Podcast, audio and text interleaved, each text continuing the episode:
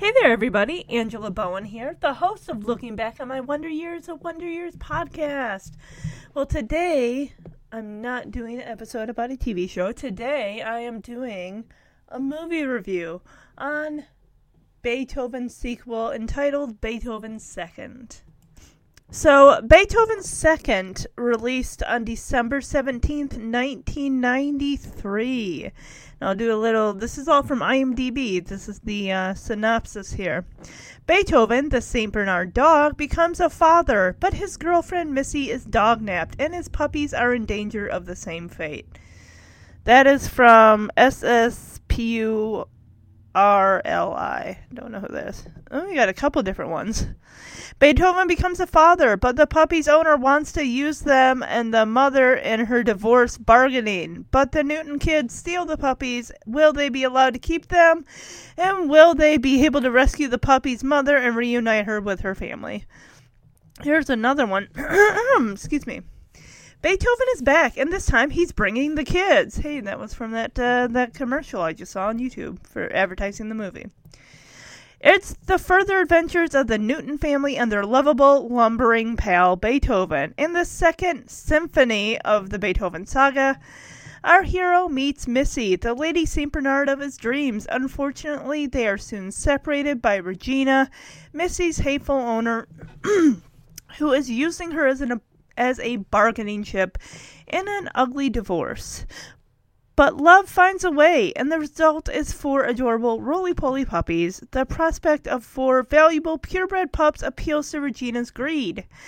But the Newton kids come to the rescue and bring home the cuddly canines. Now, if they can just convince Dad to adopt the huge, messy bundles of joy, mission accomplished. But Missy is still in Regina's evil clutches. Will Missy, Beethoven, and their puppies ever be reuni- reunited? And will Regina finally get what she deserves? Wow, that reads like uh, the back of a book synopsis. So, a little backstory on my history with Beethoven Second. I was pretty obsessed with this movie after seeing Beethoven, and then a year later, Beethoven Second comes out, and I'm all like, oh my gosh! I remember the night that I was going to see the movie. I didn't even know I was going to see the movie uh, my dad was making dinner, and I was like, "Why are we making dinner so early? Are you you going somewhere?" And he's like, "No, but you are, because your aunt and her kids, you're all going to the movies." I remember it was me, my aunt Debbie, um, my cousin Kara, and Laura and John all went and saw Beethoven's second, and I think they went and saw uh, my c- uncle Dwayne and Kevin and Brian, my cousins, went and saw Mrs. Doubtfire. I remember watching the movie and getting to like closer to the end of the film, and I was so into it. I'm like, "Oh my gosh, are you okay?" I actually said that at, at the movie screen. I also got the 32 page book. I don't have it on me anymore, but I got that when I was in fifth grade, and I also got. I don't have my original copy of the uh, novelization. I had it. I didn't. Like, who knows what happened to it? A lot of movie novelizations that I had probably got given away. And I managed to find it at like a Goodwill or something, the Beethoven second novelization. So periodically through the movie, I will stop and read a passage from the movie novelization so we can get some insight into what the characters are thinking. And maybe some scenes that weren't in the movie. This has got a really low rating on IMDb. It's got a 4.9 out of 10. My goodness. All right, so you know how we had um, the big bad guy was played by Dean Jones? Well, this person, this movie's bad guy is a duo played by Debi Mazar, Regina, and her boyfriend Floyd. Regina is the soon to be ex wife of Brillo, who is Missy's actual owner. So this movie was directed by Rod Daniel. I've not heard. Oh, he passed away. Um, almost three. Oh, it has been three years. Let's see what other animal movies this got. Oh my god, he directed Home Alone 4. Gross. Ugh. Uh, yeah, it looks like he directed an episode of Everybody Loves Raymond. He directed K9, which came out in 89. Also, Like Father, Like Son with Kirk Cameron. And Teen Wolf. Writers John Hughes. Characters he was actually credited as Edmond Dantes.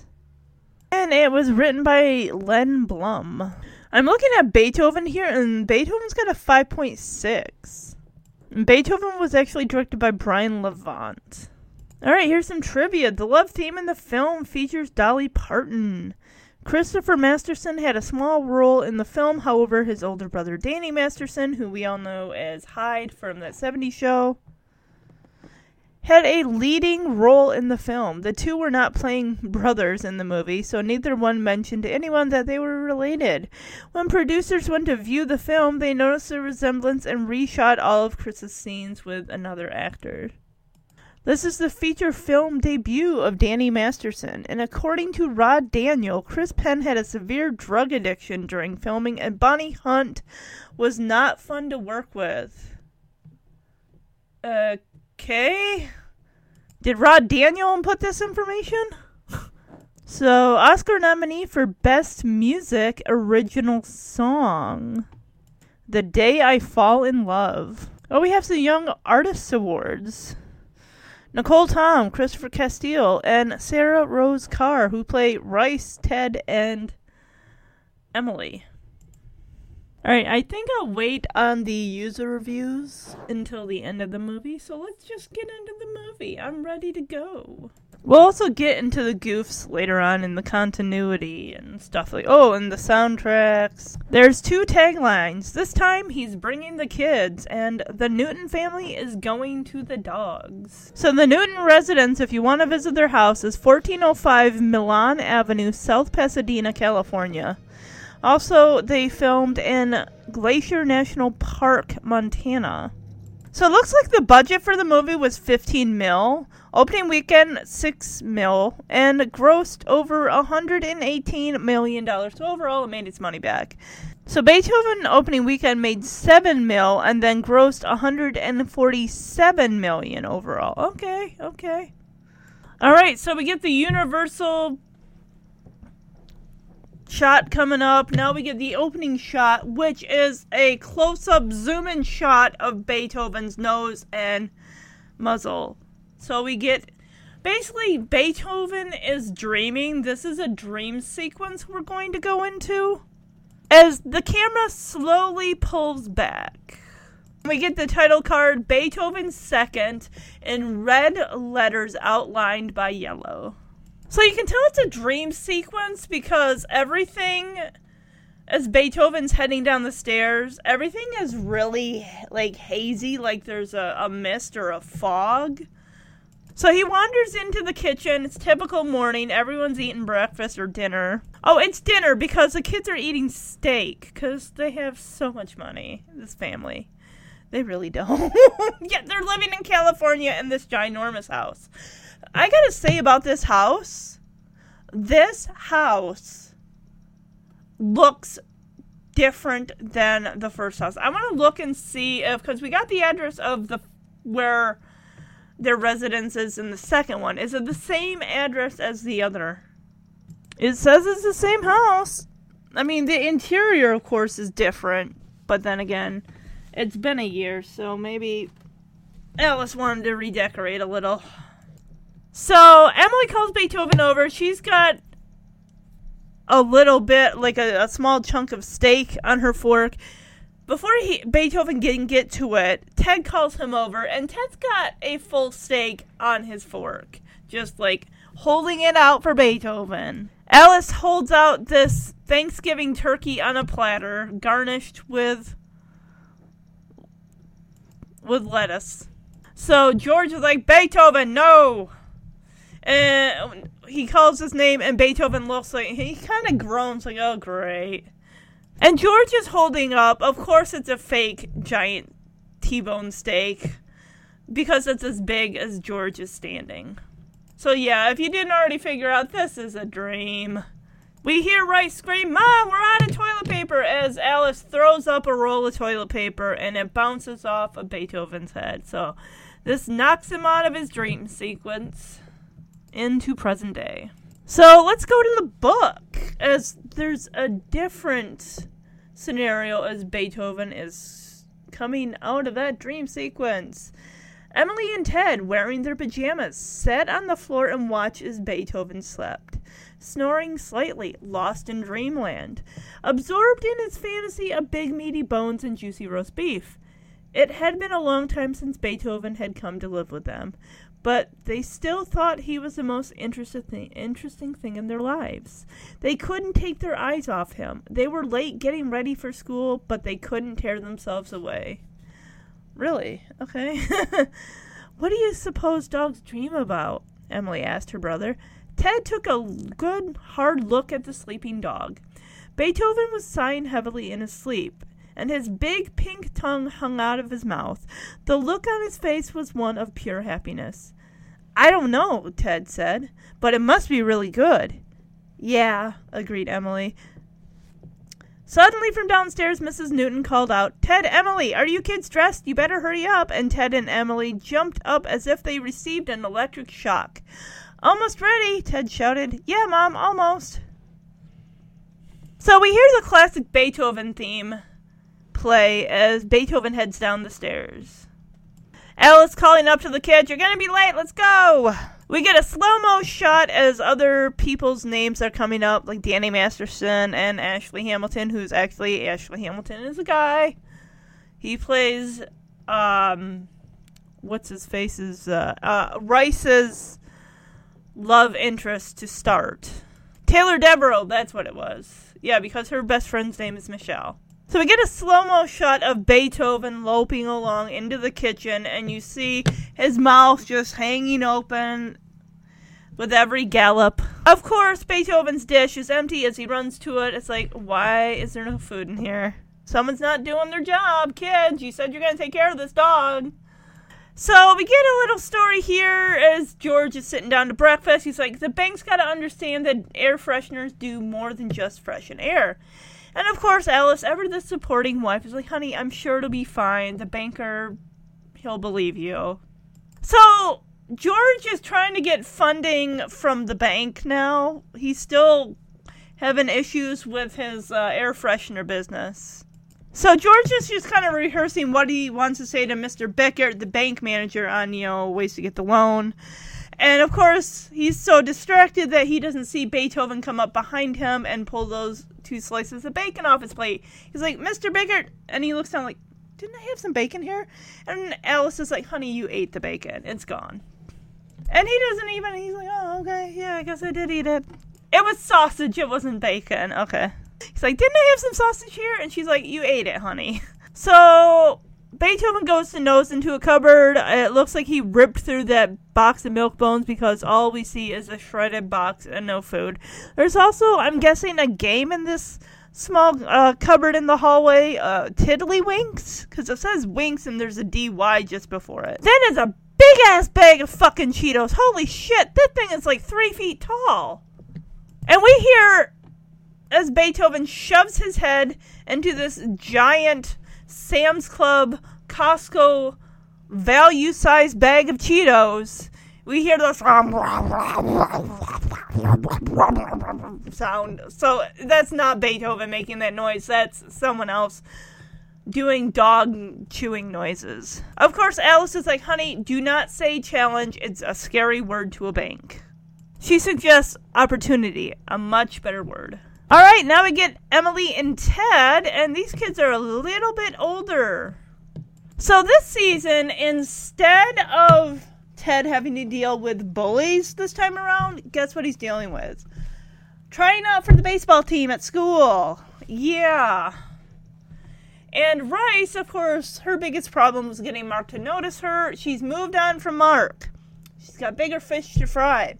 She wants to look good for Taylor, her best friend Michelle's older brother, Taylor Devereaux, who's giving them a ride to school in his sweet ass powder blue Corvette or whatever. I don't know my cars. It's got a, it's a convertible, I guess. Top down. Don't, They all look the same to me. Convertible, Ferrari, what have you, all the same. George, as these kids are sitting down to breakfast, they're looking at their dad like, what in the? Because George is at the point where he's actually hands clasped together, raised in prayer. Like the banker is our Almighty Father, who he is asking for the opportunity to get money to fund his air freshener business. And yeah, Ted is eating Trix cereal. You know the one before this is after they had the balls of cereal, the the different colored circular. Now they have the fruit shapes. I remember the fruit shapes. Apparently Beethoven is like, "Hey, Ted, play ball with me. I have a tennis ball in my mouth. Will you play ball with me?" He's like, "No, no, we're already late for school." These kids, this is a running thing. These kids are like, "Are we late yet? We're always late for school." I thought they walked to school. I this is supposed to be the same house. It's shot at the same location. So I don't know. And even George makes an instant like, why does she? Why does Ryce need a ride to school? It's a two minute walk. Because I know that Ted and Emily also do walk to school. They don't ride the bus. So I'm guessing Ted's got to be probably 13, 14 so he's got to be in seventh grade. Emily's probably, she's got to be about maybe seven or eight at this point. So she's got to be in like first or second grade. This kid's, mi- Emily's missing some teeth. Alice keeps yelling for Ryce to get her ass downstairs, but Ryce is too preoccupied in what she's gonna wear that will catch Taylor Devereaux's eye. And she's rehearsed. She's looking in the mirror. She's got her bed is filled with different tops that she keeps like checking, like in the mirror, like, "Hi, thanks for picking me up." Oh no, this one sucks. Oh, thanks for picking me up. Hi. No, this one's terrible. and this goes on for a bit. And the thing with it, this is a goof. She's looking in the mirror with one dress. Beethoven comes up, kind of scratches at her leg, getting her attention. She turns, and it's a completely different dress. Bryce, if you haven't figured it out uh, last night, then you you you gotta just go with what you're gonna go with. You're already gonna be late. She's even got a makeup station there all set up, and it's got like frilly like like a bed skirt kind of sitting around it. The kids definitely have grown up in over a year. I'll say that much. This interior is nothing like what it looked like in the first movie. I'll stop ragging on that though. All right, let's take a break and find out what's going on in Ryce's head. Ryce had other things on her mind. Although it was early in the morning, the gossip line among Ryce and her teenage girlfriends was already buzzing. Ryce was on the telephone. Ryce looked absolutely amazed at what her friend Michelle was telling her. If you're lying, Ryce said into the phone, I'm going to kill you. I swear to God, said Michelle solemnly. I just finished talking to him like five seconds ago. The him that Michelle was referring to was Taylor Devereaux, by far the coolest boy in Ryce's class, and one that she had had a secret crush on for years. Really? Years? What happened to Mark? I take it she went out to the movies with him, found out, like, eh, he's not for me. Tell me what he said again, Ryce asked. He specifically asked me to find out if you wanted to ride to school this morning, Michelle repeated. Ryce couldn't believe her ears. She was so stunned that when Beethoven tried to nudge the ball into her hand, she absently mindedly pushed the big dog away. He's going to give me a ride? Right. Like in his convertible? No, in the space shuttle. He'll be here any minute. You want us to pick you up next? Michelle, gotta go. Well, what do I tell him? Tell him yes. Ryce slammed down the phone and raced for the door. Alas, in the movie, we don't see any conversation that she has with her friend Michelle on the phone. So, Ryce is all gabby gab gab, like, oh, mom, life is amazing. I'm getting a ride to school with Michelle and Taylor Devereaux. And of course, she bypasses her dad on her way going into the kitchen. He's going out of the kitchen with his cup of coffee. And he's like, Who's Taylor Devereaux? And she's like, A boy. And of course, George's like, Yeah, a boy, of course. Because why wouldn't it be a boy? All right, so George is now out on the porch with his cup of coffee. He's rehearsing his speech. This paper boy, this is going to come back later. he's got a little repertoire with this kid. He's like, hey, Mr. Newton, you call the pitch. As George, of course, is distracted. He's not paying any attention. The kid gets the newspaper and chucks it right at George. Boom. Hits his coffee. Spills it all over his nice clean shirt and suit. Like, damn it, kid. And the way this paper rotates end over end till it boom slams right into that coffee cup. And the kid at first smiled and then he's like, oh shit, he's not happy. I better peel the fuck out of here. Bye. You didn't see me. So as the kid's peeling off down the sidewalk, we got Taylor and his sister Michelle. They show up in the blue convertible, Corvette, whatever. So George heads upstairs. He's got to change his clothes. Ryce comes down the stairs. Boom, she's at the door. There is Taylor Devereaux. I'm not impressed by this guy. He looks like a slime ball, and I'm not going to spoil anything. But then again, it's 2019. This movie came out at the end of 93. If you haven't seen it, go watch it. Watch the first one first, of course, if you haven't seen the first one. But then again, like I said, these movies came out in the 90s. These are childhood 90s staples. If you haven't seen them, I don't know what to tell you. So Taylor opens the screen door, like, hey, he pops his head in, hey, Michelle said you could use the ride to school. And she's like, yeah. Like, she's out of breath, and she's also very excited that this guy is talking to her. Of course, she can't leave because she's got to introduce, like, oh, here, hi, there's my mom. And uh, my dad's up there with a look of shock on his face on the stairs. That's him. So, of course, Taylor, ever the nice guy that he appears like, oh, don't worry, I'll get Ryce back to school and to school and back safely. And of course, Alice kind of flirts with him a little bit. She's like, oh, well, you know, you're very handsome, so she can be a little bit late. And they leave, and Ryce is like, bye, mom. And she looks like, bye, dad, for not saying anything and looking like a.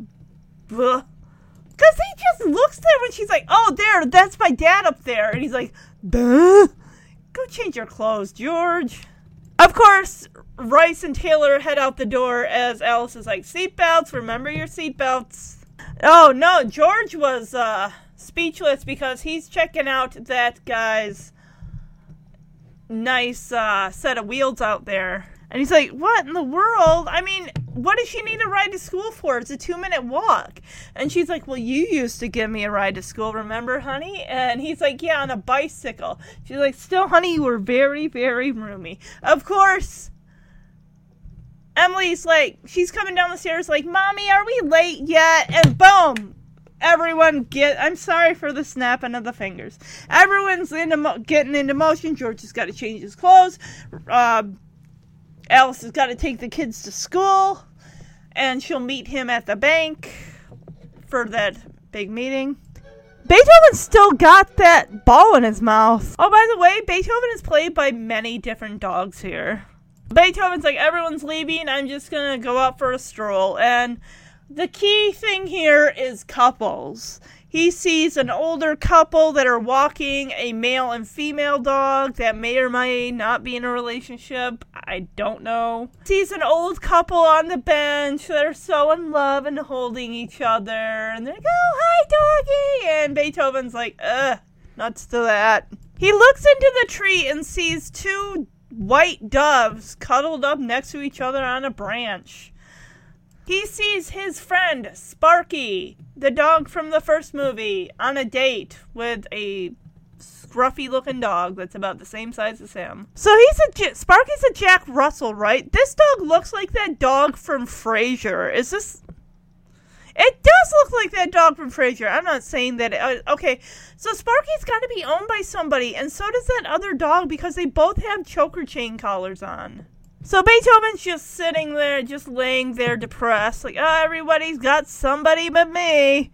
And then across the pond, what does he see in the water? A reflection of a female St. Bernard with a pink bow in her on the top of her head, standing on a rock. Sitting on a rock. No, she's definitely standing. Okay.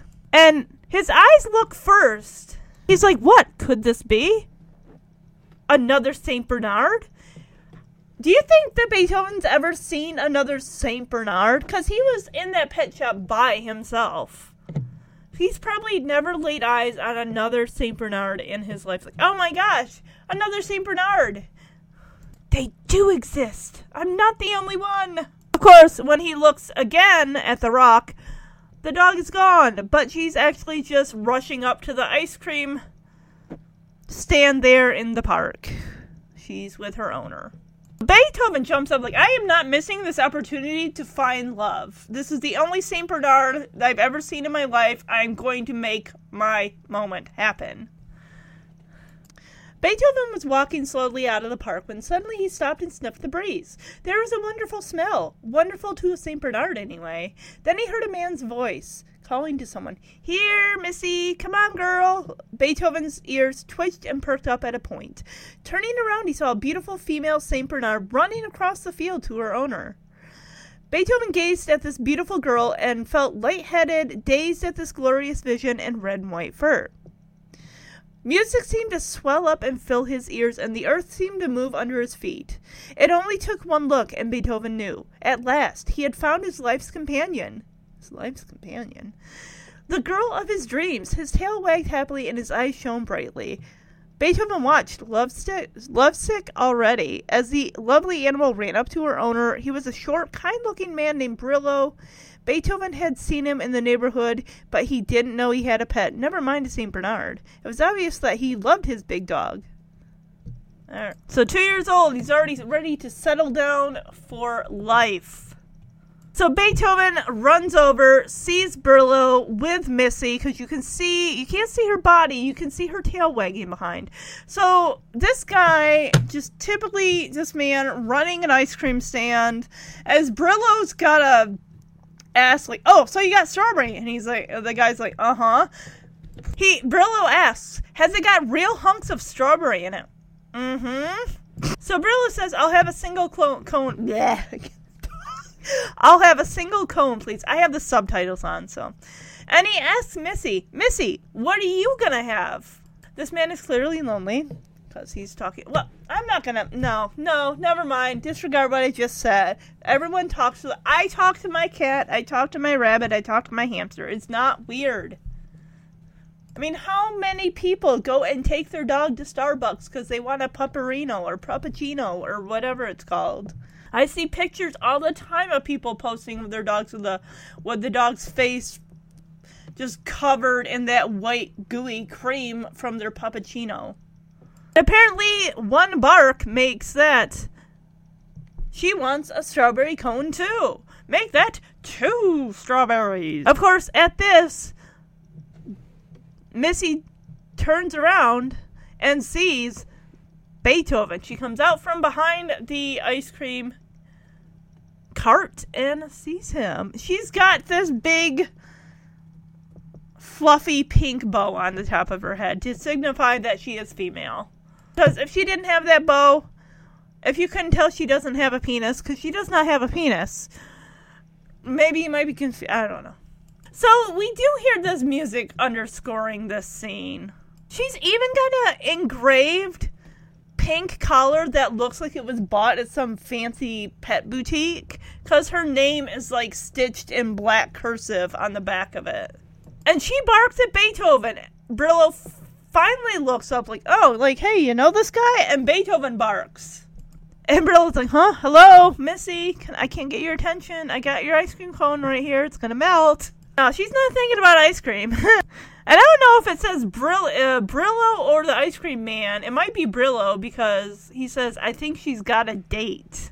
Because he's so invested in his dog's love life. Not to mention, she's not fixed. She's not spayed. And Beethoven's not neutered. So, of course, if they were, we wouldn't have this movie. So Missy finally makes her way over to Beethoven and gives him some friendly licks on the face. We cut back to Brillo. It's like, oh, you know what? You better make that three strawberry. Oh. Watching this, Missy is the one making all the bo- moves here. Beethoven does nothing. He just kind of stands there and lets it happen.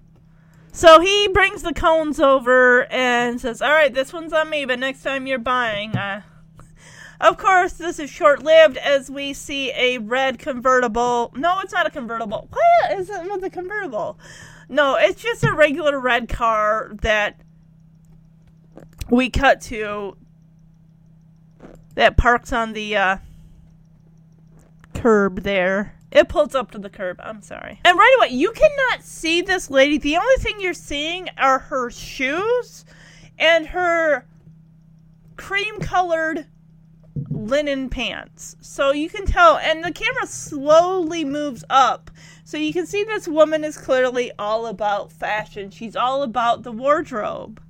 She's all about the makeup, the finer things. This lady's got her own theme music here. I mean, you thought that uh, Dr. Vernon, whatever, Ver- Vernick, Varnick, that's it, Varnick you thought his theme music was spooky? This is just kind of corny. And the thing is, if you compare villains from the first two, because Varnick did have those two bumbling dum dums that were doing all the uh, the side work for him with the testing.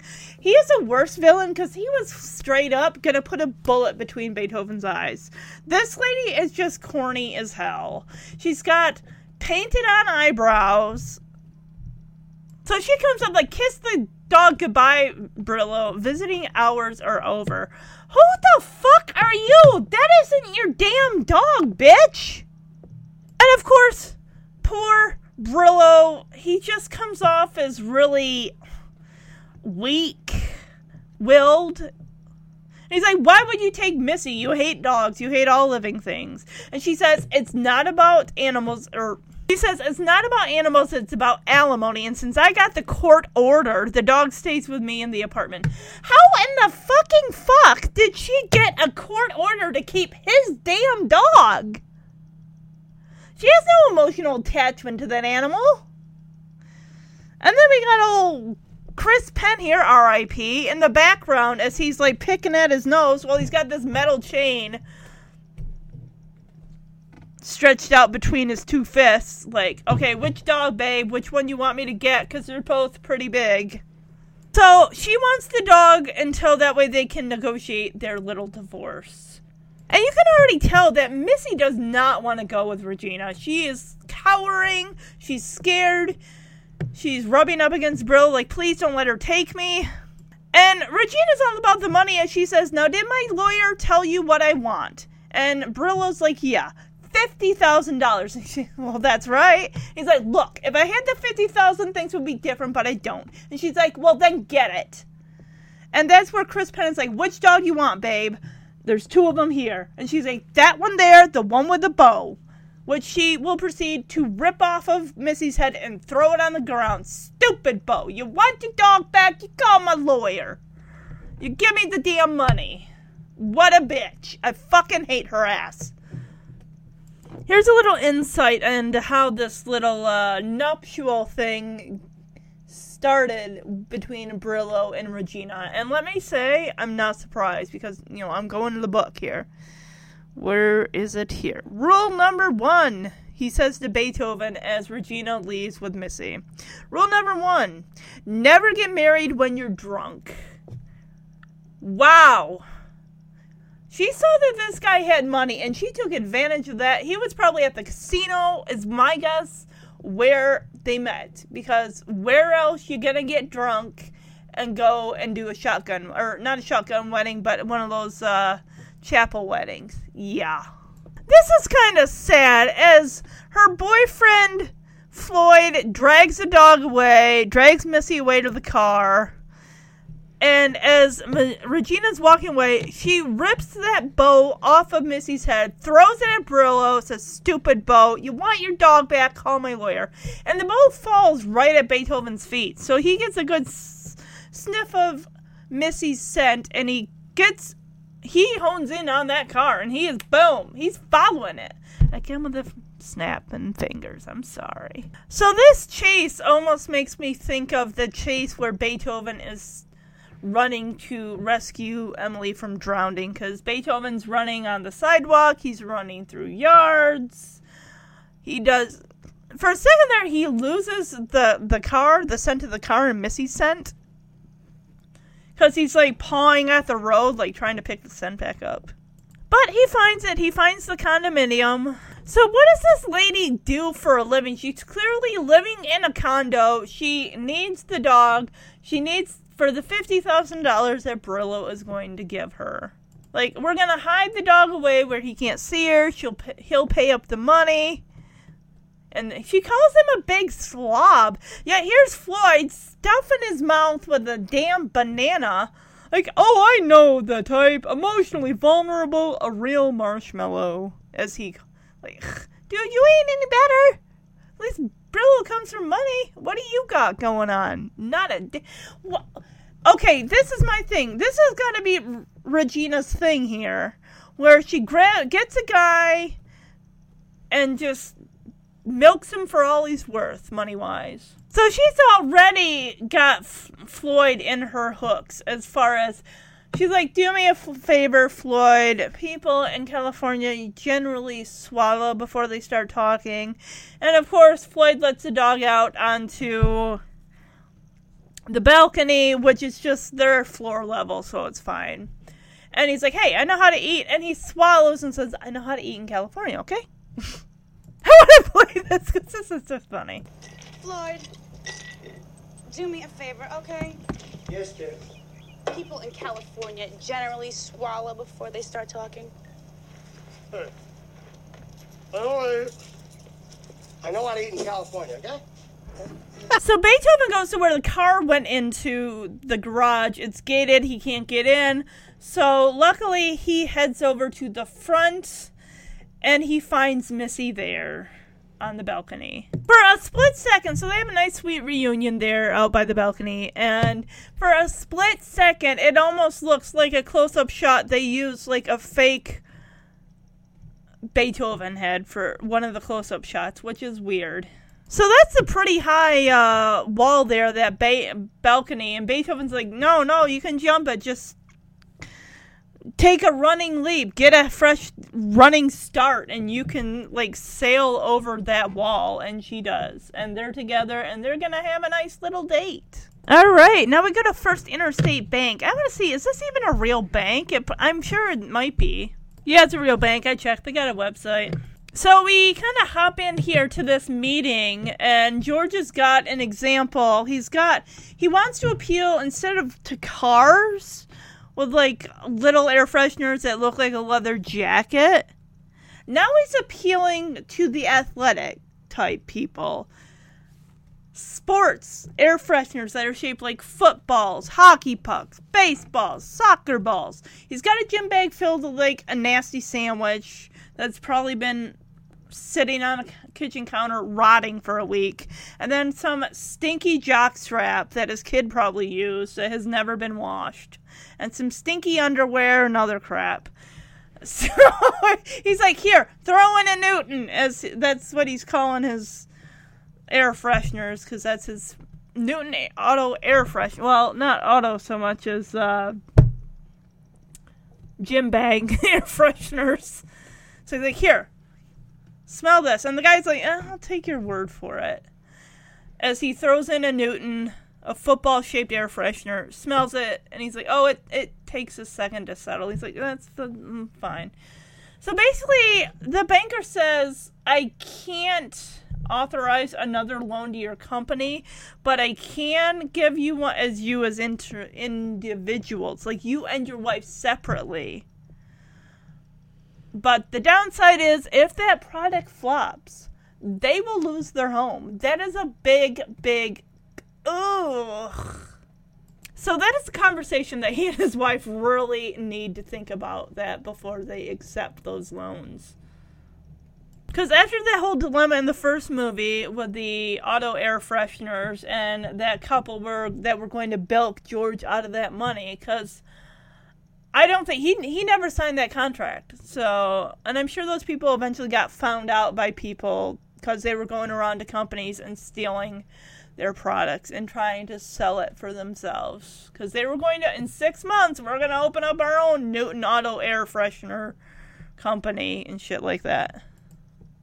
So here is their business strategy of how much money they need. They need we and i like how Alice says we just need forty-five thousand to retool and get some new machinery, and twenty thousand George adds for a TV commercial.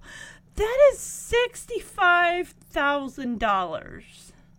That's enough money to put towards a house or even for a house.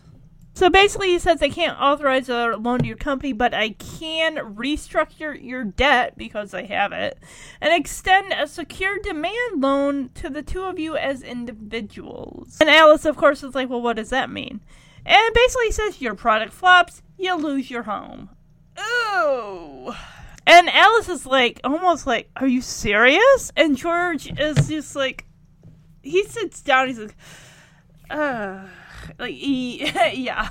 So George and Alice are going to be talking that over because when they look at each other, when they he sits back down, they look at each other. It's like, honey, we need to have a serious discussion about this. This we can't jump into this willy nilly. So now we cut back to Beethoven on his date with Missy. They're just walking around, two unleashed dogs. The first place they stop is a dress fit, uh, some shop where this tailor has got a couple mannequins dressed up with some clothes, and he is like making adjustments to the clothes. And mind you, this guy's got one of those measuring tapes, he's got little pins, and he turns and he's so distracted by these dogs that he thinks his assistant or the lady that runs the shop is a mannequin because he sticks her in the ass with a pin.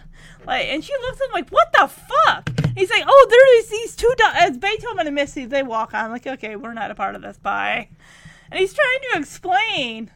Cause he's like looking at him like woof woof, like uh, they're like this guy's weird. Okay, bye. He does. He's not even paying attention. He's looking at them and he sticks the pin in in her ass cheek.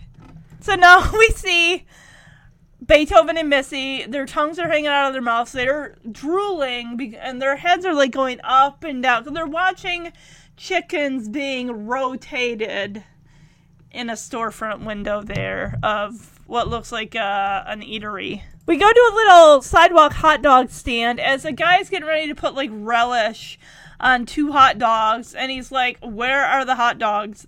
All I see is buns. And we see a kid there waiting, and he's looking around as we see that Beethoven and Missy are close by and they're licking their chops like they just ate the hot dogs.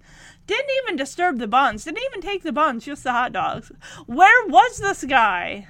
So we get Missy and Beethoven in the park just walking along. We see a couple, do- a dog that looks closely resembled to the dog from Dennis the Menace, but it's not. It's just a, a shaggy, tall, Benji looking dog, and a another dog that looks like Chance, but it's not, or Chance from Homeward Bound, but it's not. So this is kind of cute. They get one of those bicycle guys that will, you know, ride you wherever you want to go. It's a nice little seat. You sit in it, and then they bike you wherever you need to go. And it's just adorable, them just there. Oh, so close and happy on their date. All right, now we cut to the one of the side stories of Ted, who is waiting to get picked for a tryout for. Is this his school's baseball team? Because there's a mixture of different ages. I mean, Ted's going to be what seventh grade, so he's probably thirteen we got guys that are like juniors in high school and and stuff. They're a lot taller. We see another kid that's just like Ted with the glasses, with the hat and stuff like that. And poor Ted has to deal with the fact that he is short because he keeps like jumping up between these kids like I'm here, pick me, pick me. And we got one of the guys that's picking uh one uh his team. This guy played um on my so-called life. It's not Ricky. It's uh, it's Brian Krakow. Okay, this guy really has changed. How old is he? Was born in '78, so he's like four years older than me. So they're the two guys are picking teams. They're down to the wire now. We got two really tall guys and a, a husky looking guy, and Ted gets to the point where he's standing in front of this tall guy, this uh, one tall guy, and uh, the Brian Krakow guy just took uh, the guy who Ted was standing in front of, and of course he's also like, all right, and you can have Shorty. And the African American boy is like, no way, it's your pick. You take Shorty. So Brian Krakow here is like, you know what? We'll take Heather. This girl who's hanging out watching these teams being picked. Like, hey, Heather, do you want to play? And she's like, sure. Runs up to Ted. Can I borrow your, your glove? I'm like, fuck you. What is this? Where is a real coach? This isn't right. Is this a little league team that's put on by the city? Because this is a bunch of bullshit. I'm like, fuck you, you can't take my glove. You're picking me. Why are you picking this random girl? Because you think she's hot? And you think you might get lucky later, Brian Krakow? No.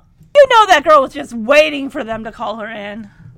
Poor Ted, he just sulks like, damn it, I'm so short. No one's gonna pick me for baseball. So now we cut back to the house as George and Alice are discussing the whole should we do this, should we not? And I like Alice says, you know, honey, if things keep going the way they are, we're gonna end up selling this this house anyway. What is that supposed to mean? That they're not doing so hot, so they'll probably have to downsize their house?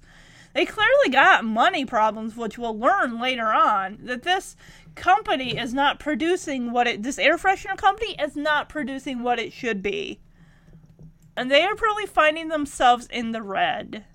And George says, well, selling the house is not the same thing as losing the house. They're both like making getting dinner started. So the whole time that they're discussing this, George is using the two uh, prong forks things to toss the salad, and she's like, honey, it's tossed. It's done. You don't need to mess with it. Now we cut outside to where Taylor and Bryce are. He's dropping her off.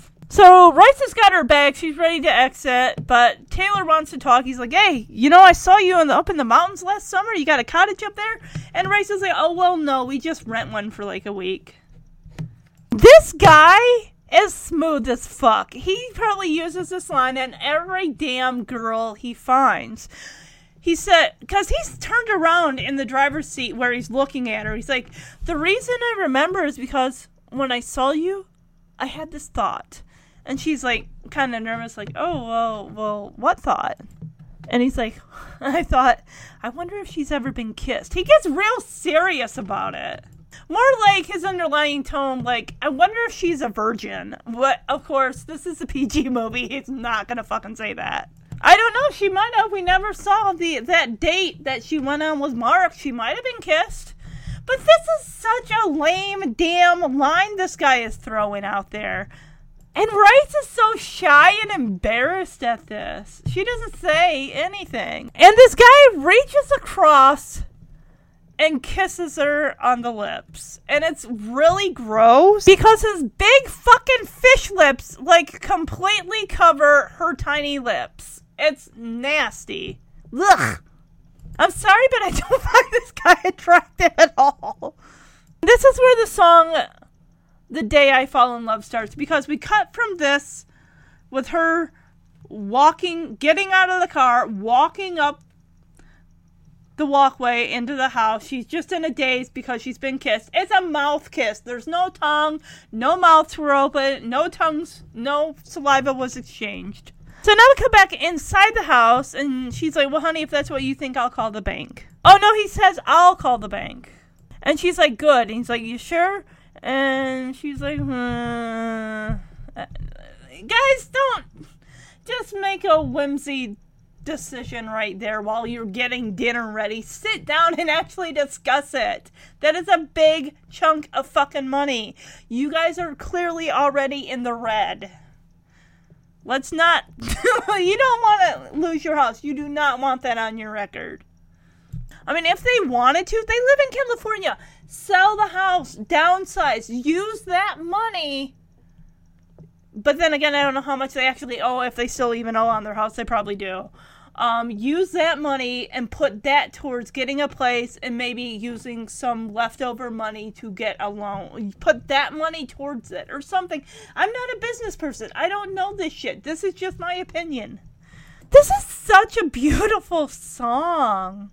I want to play this clip here as Ryce comes in the door and they're like, "Honey, what are you doing? It's like 7:30. Where the hell have you been?" And she's like, "Uh huh," and she's walking. She's still in a daze. Hi, honey. Uh-huh. Leaves the door open. Seven thirty.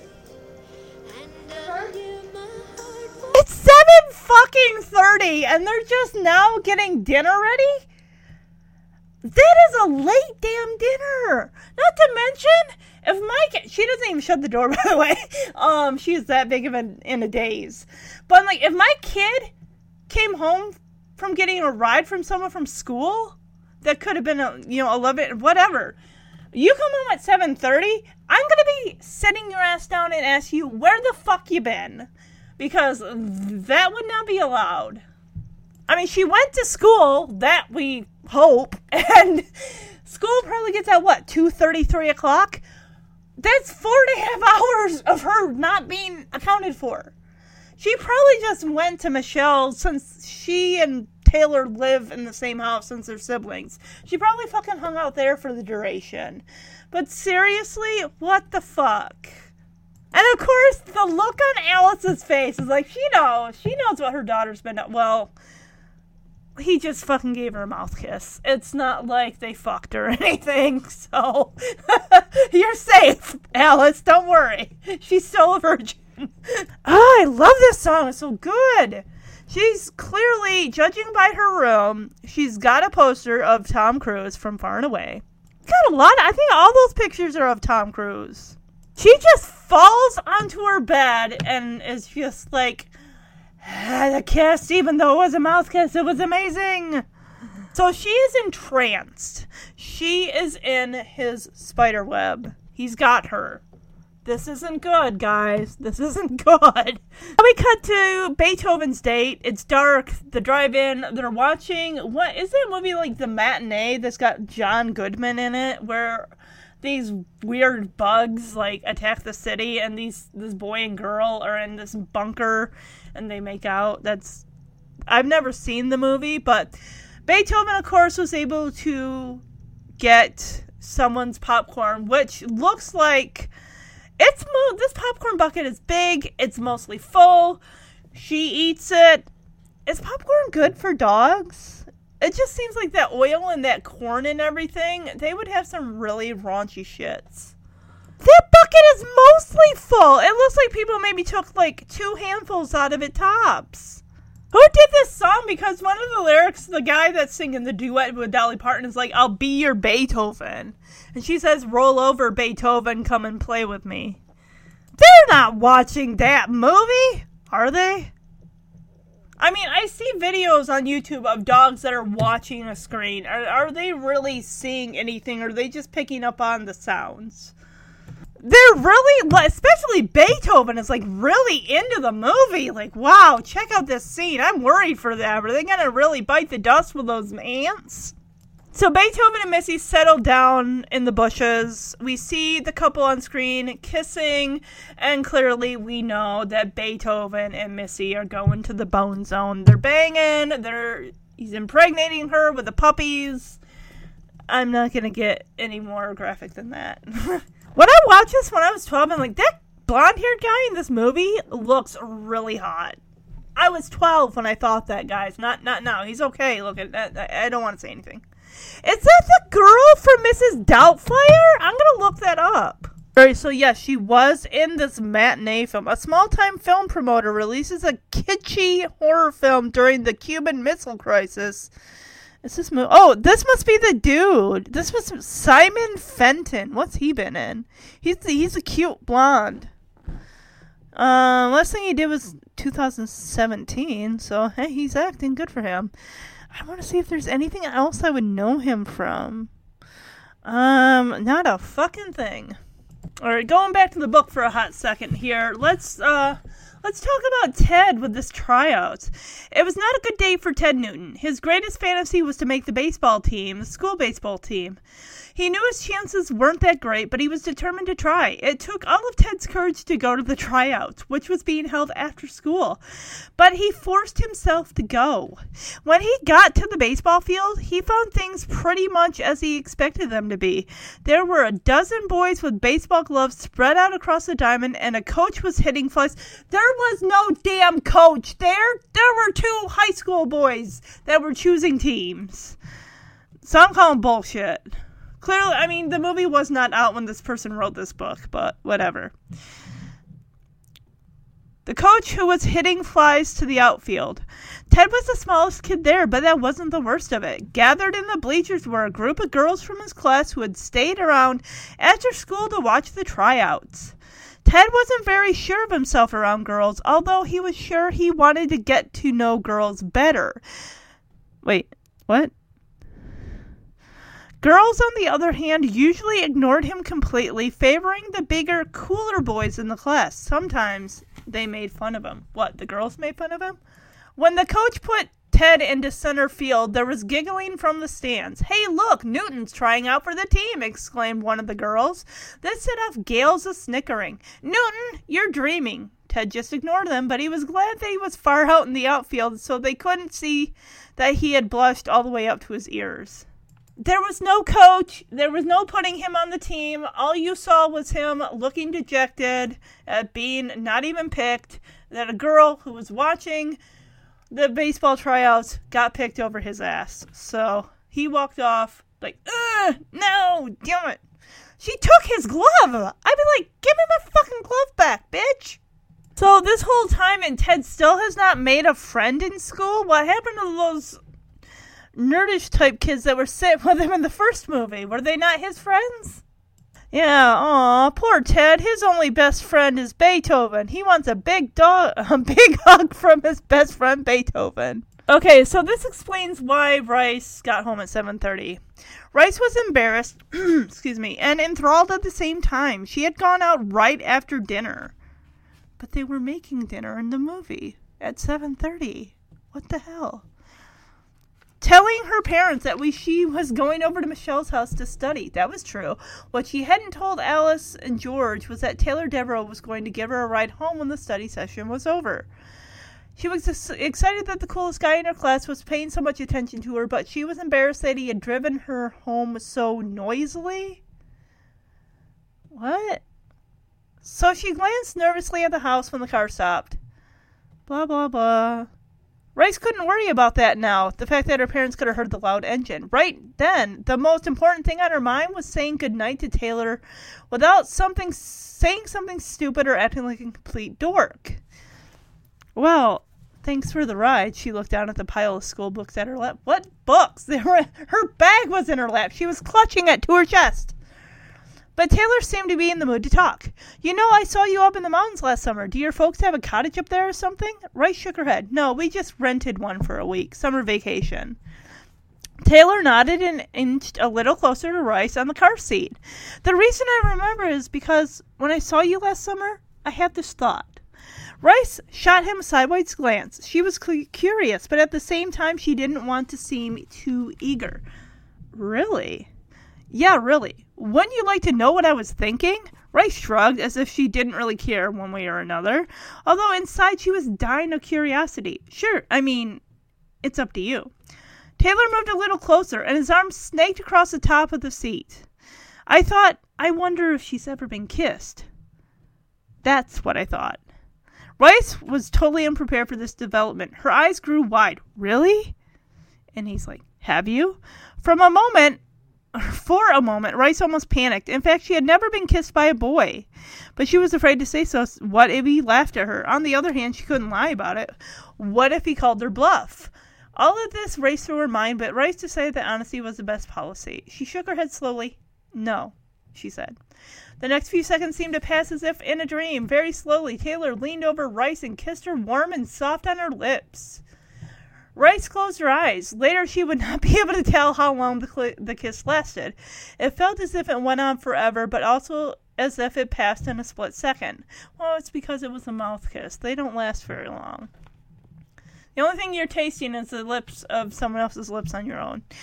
When Taylor pulled back from her, he noticed that her eyes were so close he smiled to himself. I'll see you tomorrow. Okay, Ryce said, her eyes still closed. She opened them to get out of the car, though in a complete daze she tried to stroll casually up the walk as if nothing out of the ordinary had happened. However, as her feet hit the pavement, her knees almost gave out as if her legs were asleep, and she felt so lightheaded from the kiss that she thought she might faint.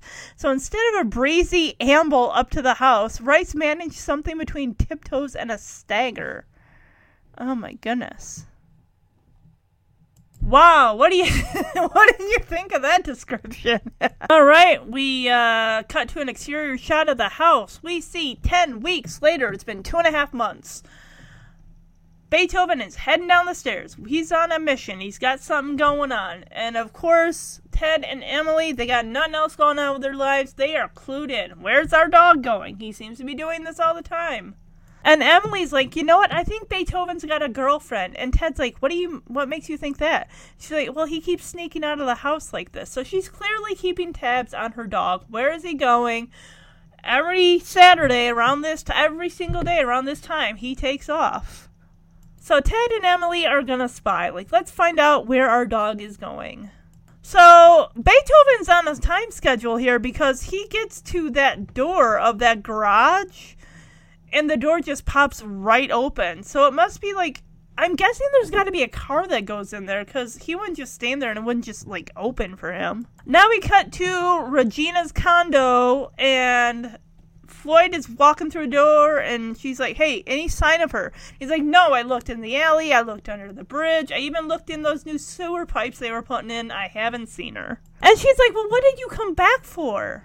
He's like, I need a shower. And she's like, No, Floyd, because he's like pulling his shirt up, getting ready to take a shower. She's like, No, Floyd, what you need is a brain transplant.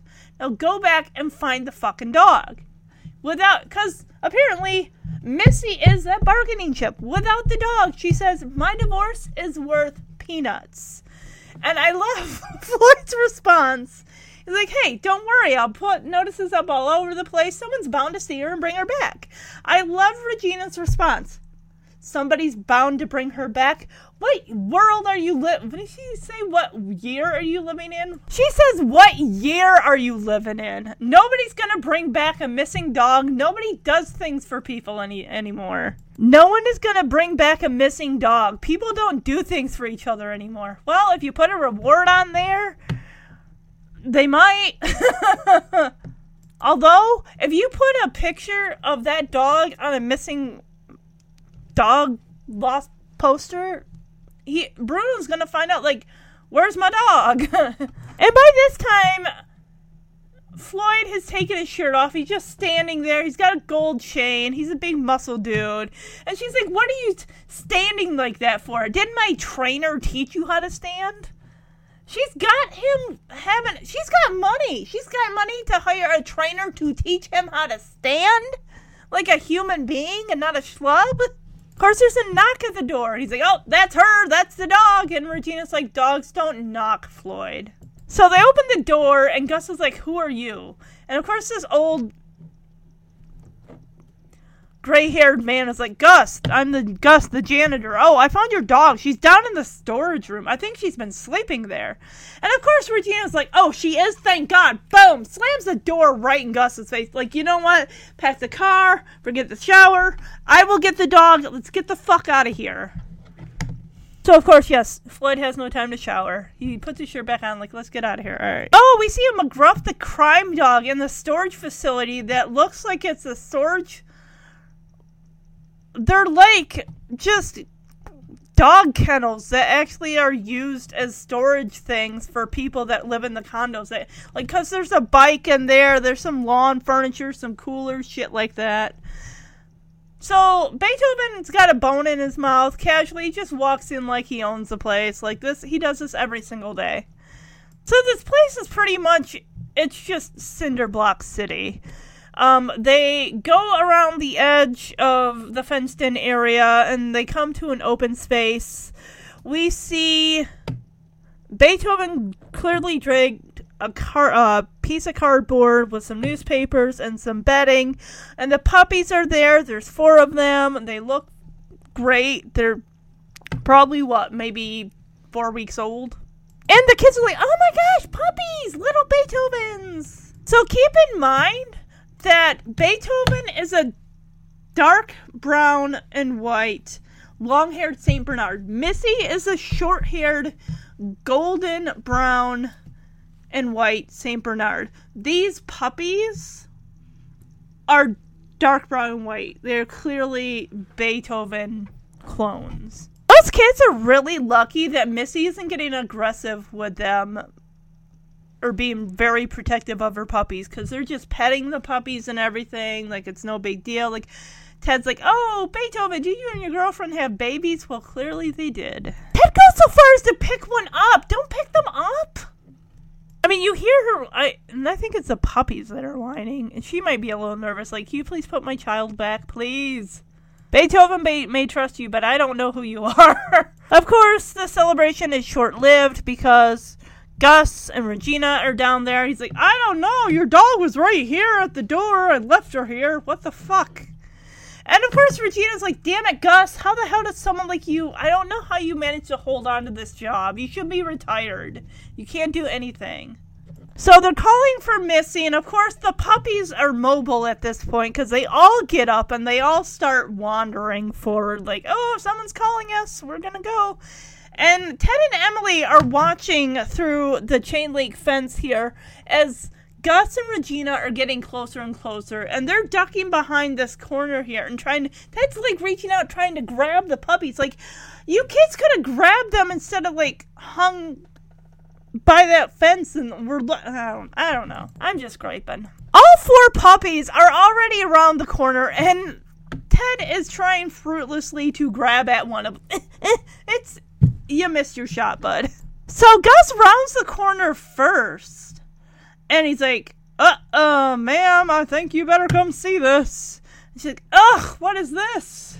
Missy finally gets up and she starts growling.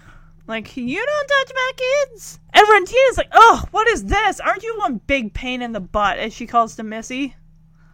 So Gus is like, what do you want me to do with these puppies? And Regina's like, I don't know, get rid of them.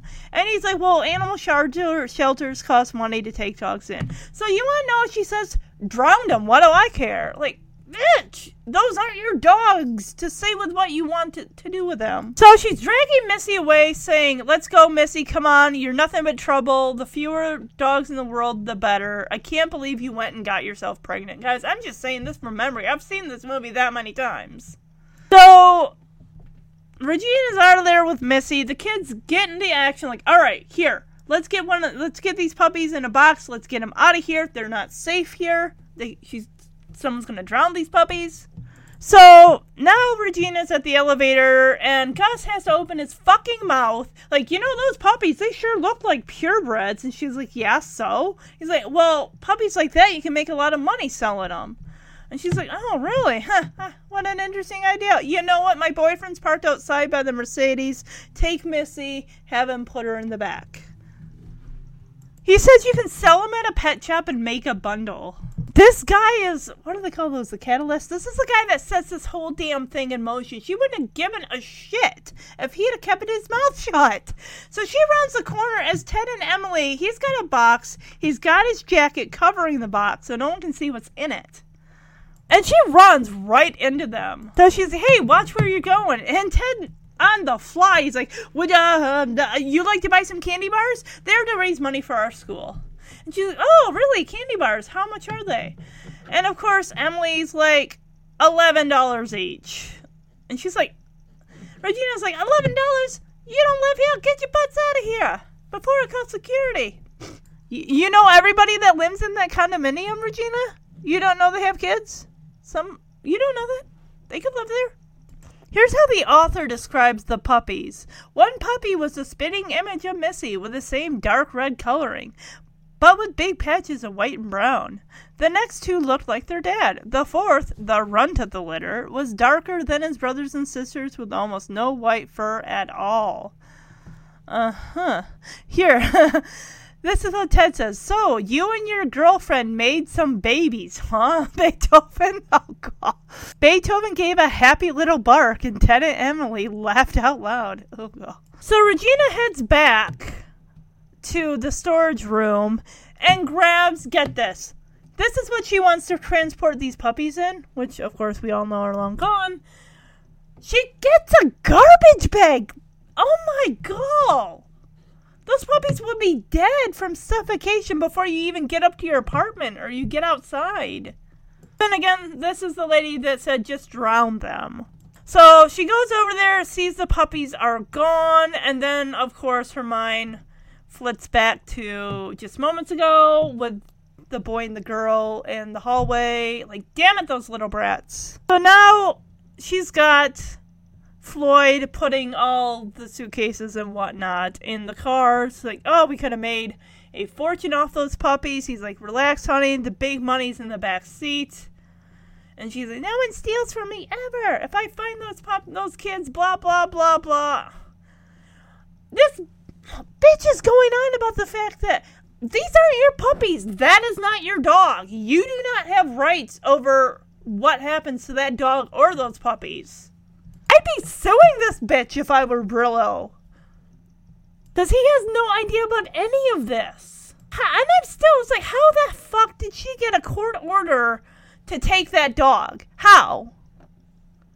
So the kids are right at that retaining wall. They see Regina's there. Of course, they can't move. They're kind of stuck there because they don't want Regina to, to see. They pull away. We see Missy barking when she sees Beethoven and he's barking right back at her like and ted's trying to hold him down you know beethoven's ready to take off after that car like no boy you're gonna blow our cover all right now ted and emily are hiding behind the bushes they're trying to come up with a plan because of course as emily's like dad won't want puppies he didn't even want beethoven so Ted says, Hey, I gotta get this box full of puppies down in the basement. What I need you to do is go over to dad, distract him. And she's like, How am I gonna do that? He's like, Well, ask him one of those questions where he ends up giving you a whole lecture. So he ends up telling she asks a question dad where do babies come from? He's like what babies? And she's like yeah babies where do they come from? Oh boy. So i'm going to play this clip of his explanation as to where babies come from. Every mommy has has a teeny weeny uh, uh, little little egg inside her body. An egg like an easter egg an Easter? No, not not not like an Easter egg. S- smaller than an Easter egg. like a robin's egg Uh, re- really, really uh, smaller than a. More, more like a more like a goldfish egg, except. uh, it, it, it, it, swims up a, a, a river, a, river? a river that, that, that uh, every mommy has inside of her. So, so, um, uh, so, so a, a teeny weeny little egg uh, uh, just swims up the uh, the uh, the uh, river. Thousands and thou- millions, millions of little tadpoles just swimming around the, the teeny little egg in, in, in, in the itty bitty river. how do the tadpoles get in the river They're in there. They're they're they're, they're just in there. yeah of course And, and, and the strongest tadpole of all, the, the one that the most determined tadpole, that the tadpole that, would- that would win the, the gold medal in the in the Olympics. you really That- don't know much about this do you dad So, meanwhile, Ted is in the basement. He's got some chicken wire set up that he makes into a little corral. He puts the puppies in there. He says, All right, little barks, baby barks are all right, but please don't start fully barking until we've come up with a scenario to explain why you're here. And we need to tell our parents. So just keep your little baby barks on the DL. Uh, meanwhile, Emily, of course, is getting a how babies are made, where he turns this into it's a little egg, and she's like, "Oh, an Easter egg." He's like, "No, um, more like a goldfish egg, but he's like smaller than that." And then he mentioned it's about a river. And then he mentions about these tadpoles in the river. And she's like, Well, how do the tadpoles get in the river? And he- the look on his face is like, Oh, fuck. And he's like, They're in there. They're, they're just in there. So basically, he's talking about his sperm, how they're floating up the river to reach the egg. And then before he gets he gets the whole thing about the most determined tadpole, the one that would run, win the medal in the Olympics, she cuts him off like, "You know what? You really don't know what the hell you're talking about. Thank you. Goodbye. You wasted my time. Thank you, dad." yeah, good luck explaining about the spermy tadpoles how they get in that river. she was not ready for that question. And I don't think she's ready for that answer. She's only 8. Ted finally waves her, like, hey, you can cut this off, alright? Because I need you in the basement ASAP. So, of course, who are the kids gonna go to? They're gonna go to their big sister, Ryce. Like, hey, Ryce, look, we need you downstairs. We got a situation. And she's like, why are we whispering? I have a final on Friday. Keep in mind, guys, this is the end of the year. So yes, she's in high school. She's gonna have a shit ton of finals to do before the end of the year. So we cut down to the basement. Ted takes the heavy blanket off of the little chicken wire corral, and we see four puppies. And don't worry, they're on newspaper. So if they piss and shit, it's gonna go on the newspaper. And Ryce is not quiet. She's like, "Oh my gosh, puppies! Oh my gosh, where did you get them?" And of course they're like, "Well, they're Beethoven's." And Emily's like, well, the mother, the the lady who owns the mother was going to drown the puppies. And of course, yes, Ryce is going to go in. She's going to pick one up, cuddle it to her face. Oh, that's so cute. So Ted, of course, reveals their parents do not know. We got to wait till Dad's in a really good mood. And of course, Ryce is like, oh no, Ted says, we got to wait till Dad's in a good mood. And she's like, well, it better be a really good mood because you know how you felt about Beethoven. He did not want him. All right, now, as I said, remember the paper boy? How I said we're going to go back to that? We're going back to it now. So, it's morning. George is in a robe. He's got his coffee. He's like, oh, it's a great day, fresh day. I'm really ready. Of course, the paper boy's like, all right, Mr. Newton, let's do this. Because he has no qualms about what happened before when he slammed it into the guy's coffee cup. So George is like, all right, buddy. His name is Tommy. Like, right down the pipe. I'm ready. Give, hit me with the paper. Of course, kid chucks it. This thing is like a newspaper made out of cement because it hits the hanging plant right above George's head, breaks it. The soil falls all over George, especially in his coffee. We hear from the basement George screaming, Alice! As Ryce is on the phone with a veterinarian, explaining the situation that we have four puppies here, they do not have her mother, they don't have their mother anymore, and how are we going to handle this? So the kids, um, Ted comes down while Ryce is on the phone. He's like, Here, maybe fresh milk. They're just taking like a carton or a jug of milk, putting it in there, thinking that maybe, you know, like kittens, like, Oh, let's give Kitty some milk. Do not give Kitty some milk from the fridge. Yeah, I, I know. Well, I know it's not about a cat, but even still, don't do that because your kitty will get the shits. That's what happens. So basically, the vet tells Ryce they need milk replacement powder because the puppies are very young and they still need to nurse. Here's the kicker. You want to know how many times they got to do this? Six to eight times a day. So Emily's holding one of the puppies and she's like, Come on, puppy, take a sip of it. And then Ted, of course, dips his finger in there and holds it out to the puppy who was like, eh, eh, No, no, no. So, yeah, basically, she's on the phone. She gets a hold of the doctor. She says they're very young and their mother's gone and they won't drink milk from a bowl. So, the vet suggests milk replacement powder with an eyedropper. Six to eight times a day. Okay, let's think about this.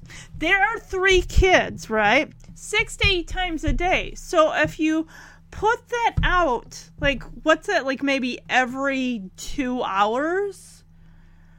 You could do get on a schedule because these kids, but they have school.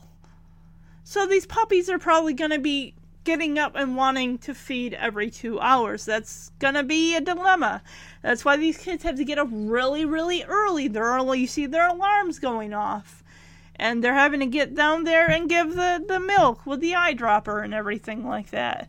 And then also the kids are discussing, well, we need to also do this in the afternoons, not just before school.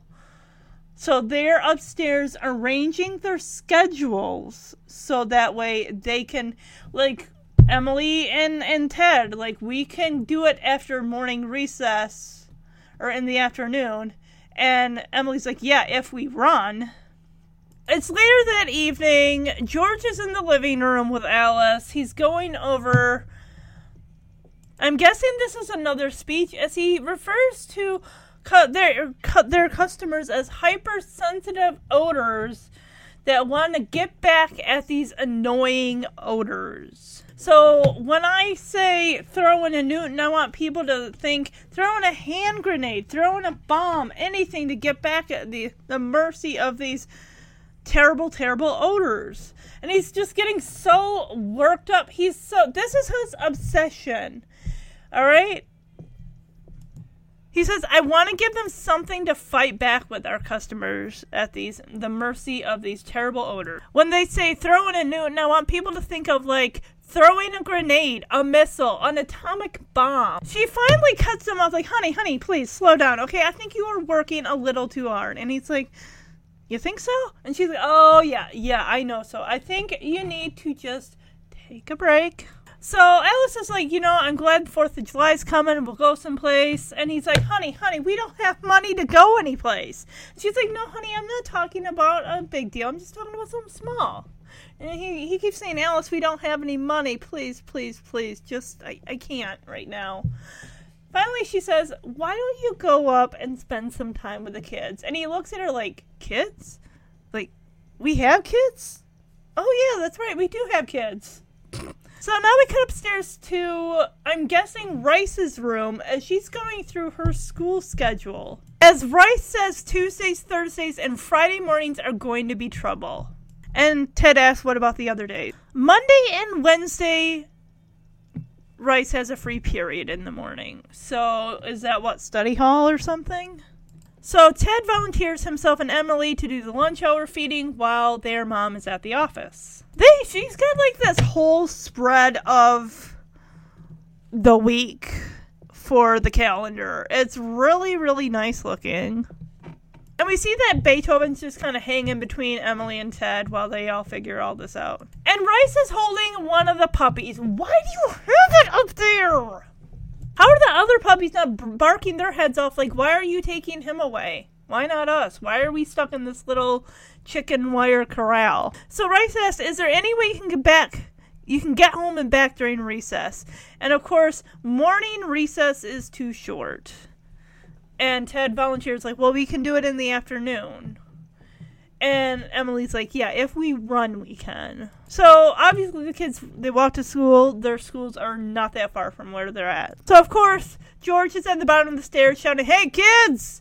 The kids hear this and they immediately are like, "Okay, get the shit under the bed. Where's the Monopoly game? Get it out. Here, here's some money. Here's some money. Get your houses. Get this. Get that." So they're trying to create the illusion that they were playing. Monopoly. And George, of course, sees this, like, oh, hi, kids, what you doing? And they're like, oh, nothing, we're just playing a game. Like, oh, do you want us to do. So, before they got that Monopoly game out, Ryce shoved the puppy under the bed. That puppy is just going to come out. What she is trying to make an escape. So, George is like, oh, you're playing Monopoly. Can I be the battleship? Oh, can I be the banker? So Ted is like, um, well, Emily's banker, and she's like, it helps me improve my math skills. And he's like, oh, it does? And she's like, yeah. And their eyes, they see this puppy. Shit. The puppy is right by his shoe. Their eyes are all now focused. Even Beethoven's like, oh, crap. Of course, luckily, Ryce saves the day by saying, um, we're almost through. And he's like, oh, oh, okay. Well, next time you're going to play Monopoly, call me. And they're like, oh, yeah, sure, sure, sure. He walks away and goes downstairs, does not even see the puppy. He almost could have stepped on that puppy. They're like, oh, whew. and of course, Ted is yelling at at Emily, like, Em, I told you not to bring him up here. So now we cut to Ryce's school as she's having Michelle dictate a note to their teacher, Miss Anderson, about being excused from school. So she's dictating reading a back. Please excuse Ryce from classes on Monday, Tuesday, and Thursday because she has to go to the doctors to get allergy shots. That's pretty damn far fetched, especially since it's the last, like, probably the last month of school and all of a sudden Ryce has got to skip like three days of school to be able to get her allergy shots, which I'd be calling home like, um, what's what's this about allergy shots? So Michelle and Ryce are walking down the stairs and they see Taylor talking to another girl, which of course he would because he's not dating Ryce or anything. He just kissed her, gave her right home. And this girl that he's talking to is wearing this see-through blue top that you definitely can see her bra right through her shirt. Which Michelle's like, oh my gosh, you can totally see her bra right through her shirt, like totally accidental, I'm sure. And she sees Ryce's worried look, like, don't worry, my brother totally likes you. He told me so. All right, now we cut to the kids, Ted and Emily, and they're running their butts off trying to get home so they can feed those puppies. Because, mind you, there are four of them, so it may take a bit. You got to give them enough. Make sure they're drinking the milk from the eyedropper, because we need to make sure their little tum tums are full each time. Otherwise, they're not getting the nutrients, they're not growing they'll get sick, they'll have problems on their hands. We don't want. Now we catch Ryce, who is running home to feed the puppies. Eventually, these puppies are going to get big enough that they will eventually start drinking that milk replacement powder on their own. Because I don't know how old they were when they were taken. If it's been 10 weeks, I want to find out how long does a, a, a puppy, uh, a dog's gestation period last? So it says the gestation it varies from breed. It says about nine weeks. It's uh we got that time stamp stamp of ten weeks, so I'm guessing those puppies could be maybe one to two weeks old. So they are very very young. So I understand definitely they need that nutrients if they're gonna survive. Now as I've said, the puppies look like they're getting mobile to the point where they're even climbing the stairs, and you see from the vantage point we see George going past the door to the basement into the kitchen, not even paying attention. And one of the hands is grabbing the puppy and closing the door. So clearly, days and weeks are passing. You know, we see the kids having to get up early in the morning. We hear the alarms going off. We see a uh, alarm clock says 2:30. Ugh. We see Okay, now it's 3:30. Are they doing every hour on the hour? Cuz you need to probably spread that out throughout the day. You don't just bunch all the feedings together. You know, between this and this. They're to need feedings in the evening too. Spread those feedings out. You got 3 of you. You can make this work. Now we cut to well, I guess Ted's made the team because now he's like falling asleep while waiting for the ball to come his way. We see Ryce who's sleeping at the lunch table, we got a fork in hand. She's got food on it. Somebody actually starts taking food off of her plate, which, I mean, if she's sleeping, she's not eating it. We got poor Emily asleep in class as all the kids are raising their hands trying to answer a question. Luckily, a person next to Emily shakes her awake. Like, hey, get your book open, put your hand in the air. She's like shaking, flipping to find out what page they're on. Okay, now these puppies are a little bit bigger. They look to be maybe about six weeks old at this point. So time has definitely passed. The door is open. The puppy wants to escape, but luckily Beethoven shuts the door before George notices. So good on them. They've kept those puppies a secret for quite a while. So three of the puppies are in the little newspaper corral. They're sleeping. We got one puppy who's drinking on his own from the bowl as Ted's asleep. Emily and Ryce come down. Yeah, puppies drinking from the bowl. Eventually, they can start them on hard food or soft food.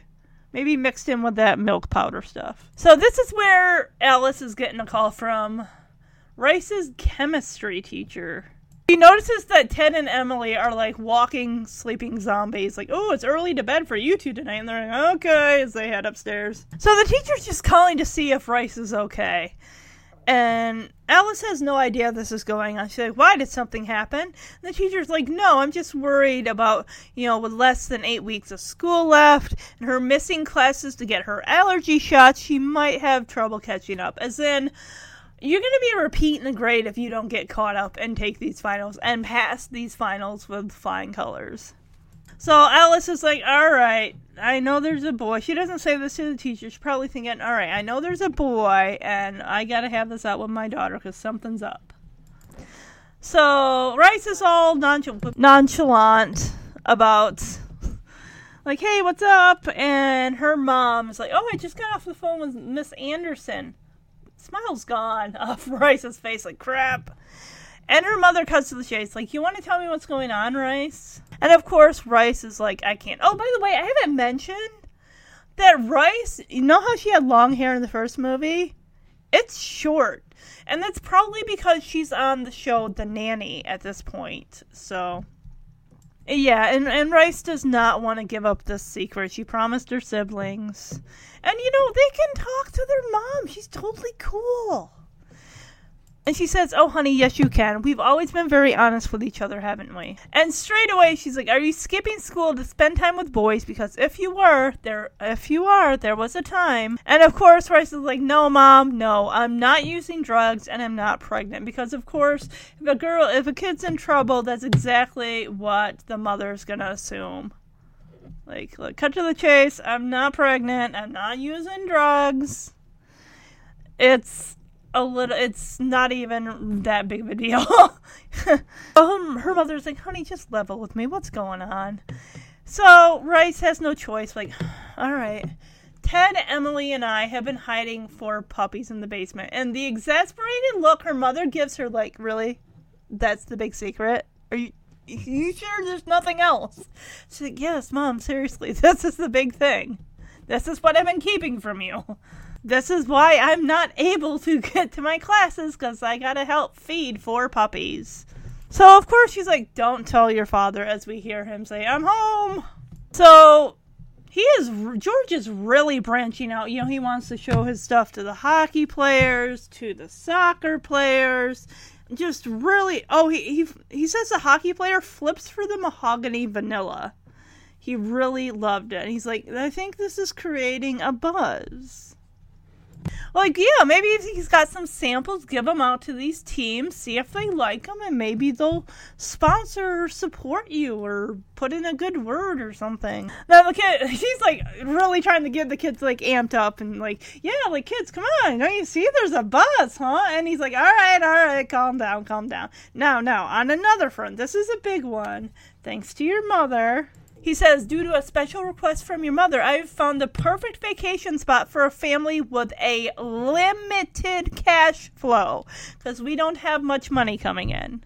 And of course, she's like, wait a minute, honey, we can't afford anything right now. And he's like, no, no, no, no, no, this we can afford. And he says, my Velcro supplier, what do you say, Fred Serbiak, has got a cottage up in the mountains and he's going to be gone so I told him, yes, that we would love to spend the 4th of July weekend there. So he said, the guy's been offering the cottage like for years all the time.